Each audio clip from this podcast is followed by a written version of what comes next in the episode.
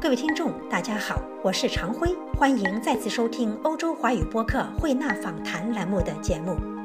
文革，一个欲罢不能、欲说还休的话题。五十年后，它在西方人眼里是个什么样的运动？如何界定“文化”两字在不同语言中的内涵和外延？如何理解文革的经济意义？从计划经济到市场经济。邓小平的中国是个什么样的社会？改革开放后，包括任正非、柳传志、宗庆后、王健林、任建新和马云等创业精英在内的风云人物，如何回看文革？何谓亲近政府、远离政治？日前，曾代表奥钢联和爱立信等公司驻华多年的中国通马丁博士，为澳中商业协会做了以“从矛到盾”为主题的讲座。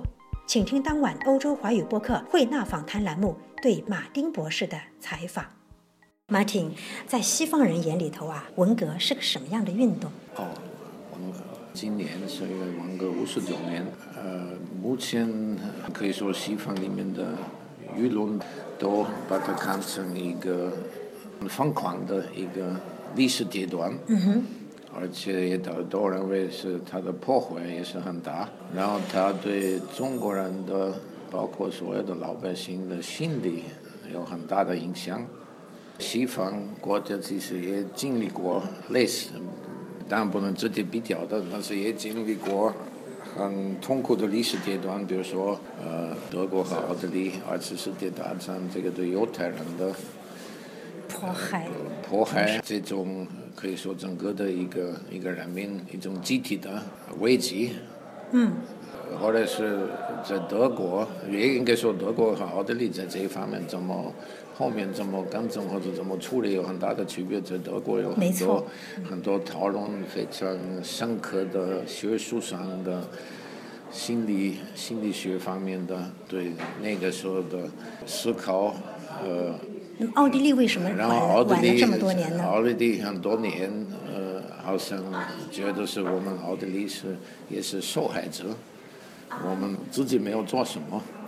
其实，在第三帝国奥地利，也有不少有非常多的奥地利人，他们也参与很残酷的事情在那些集中营，但是奥地利是一直没提到。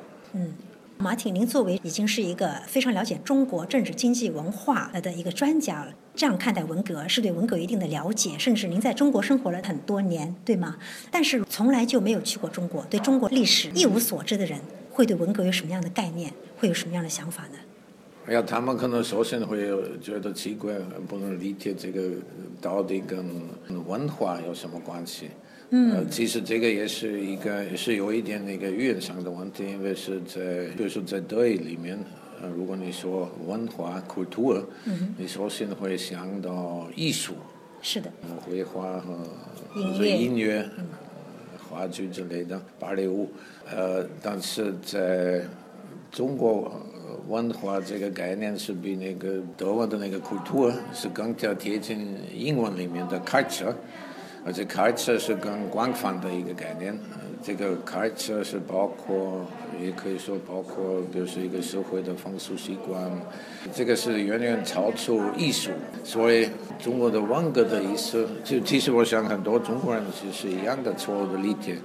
他们也认为，呃，文革的主要的目标是文艺那些传统的京剧之类的，或者传统的文学。但，这个也是包括在目标之之内。很多人只有考虑到文艺这方面，也认为文革的主要的目的是破坏那些传统的文学艺术。但是实际上，呃，毛泽东的目标，我想并不是古代的文学艺术。这些古代的文学艺术，因为毛泽东自己也很喜欢嘛，他不是自己都写传统诗，呃，他的目标不是文艺，或者对文艺做一种革命和改革，但是是对整个的制度，他是认为中国的传统的。比如说，官僚在社会的那些高官在社会的地位，那些所谓的权威，对社会的进步有阻碍，有不好的影响，所以他其实想达到这方面。是这样，就是说，您认为在文化大革命至少上层包括毛泽东他理解的这个文化，它是一个泛义的，涵括了整个社会中间的，包括政治在内的东西。要是这种对文化的概念，啊，所以他的要做的革命也是对这个更大，包括更大范围的文化的革命和改革。那么，文革在您看来对后来中国经济有哪些影响呢？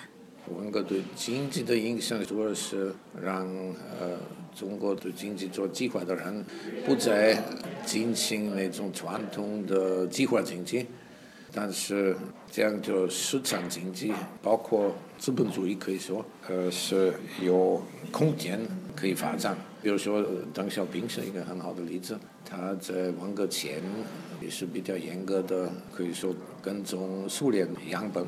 嗯。就跟刘少奇在一起，他们也是在六十年代初，从六一到六四年，经济发展也不错的。嗯。但是通过文革，邓小平也认识到这个严格的计划经济也解决不了中国的问题，所以后面的经济改革，他不再。呃，强调计划经济，他就转折到市场经济。刚才您提到两个人物，一个是邓小平，一个是刘少奇。在文革中间，刘少奇后来被迫害致死，而邓小平保下来了。您怎么看待这个现象？为什么邓小平被保下来？我觉得邓小平被保下来是因为毛泽东呃自己知道文革后。文革不可能是一直在进行下去那种无政府主义，但是在文革后肯定要重新发展经济，因为他也说了，呃，他其实在文革开头六六年，毛泽东就说文革的目的也是经济发展，中国的天使。您这么一说，我觉得您对文革的想法还是比较正面的。就是说是，毛泽东他发动这个文化大革命，最终他的目的还跟经济非常相关的。他想通过这次运动，最后推出邓小平的市场经济。您认为毛泽东那时候有这样的眼光？呃，没有这个，我倒不是我，因为毛泽东呃对经济不太懂，他只要知道。苏联模式的计划经济是解决不了中国的问题。您认为毛泽东已经觉得苏联这种经济模式是适应不了中国的发展？对对，但是他并不知道中国的经济应该怎么发展。他可能有一种感觉，邓小平比他自己更懂经济，他知道，他认为以后他需要这种人。马挺先生，您是在中国改革开放之后啊，坐镇中国很多年的。在中国，您当时是爱立信驻中国的。对，包括爱立信，我在爱立信的市场部。爱立信之前，我在一条奥地利公司是奥钢联。奥钢联。对对，所以我是当时是奥钢联第一个驻北京的代表，在八四年。啊。然后后来在九十年代就就在爱立信工作，也是在爱立信中国。负责一个市场部一块领域，就是现在所谓的宽带，也是宽带系统。爱立信之后是做了一条奥地利的，在中国的公司的总经理，十一年，在厦门。在厦门。对。作为一个外资企业的负责人，在中国，您怎么解读邓小平的“摸着石头过河”？要邓小平这个理论，我其实我也是比较早接触，因为在这个是在七十年代七七年第一次我可以说碰到邓小平这些理论是七七年在香港，那个是香港出版了一些文件，那些文件传说是邓小平起草的，为了做后面经济改革的蓝图，然后当然其中也有这个有名的这句话“摸着石头过”。这个其实也很好表达，不但是邓小平，包括毛泽东的战略，他们虽然不是十分清楚整个的路程要怎么样，但是至少他们知道一个大概的方向，要过这个河。您认为邓小平他过得好不好？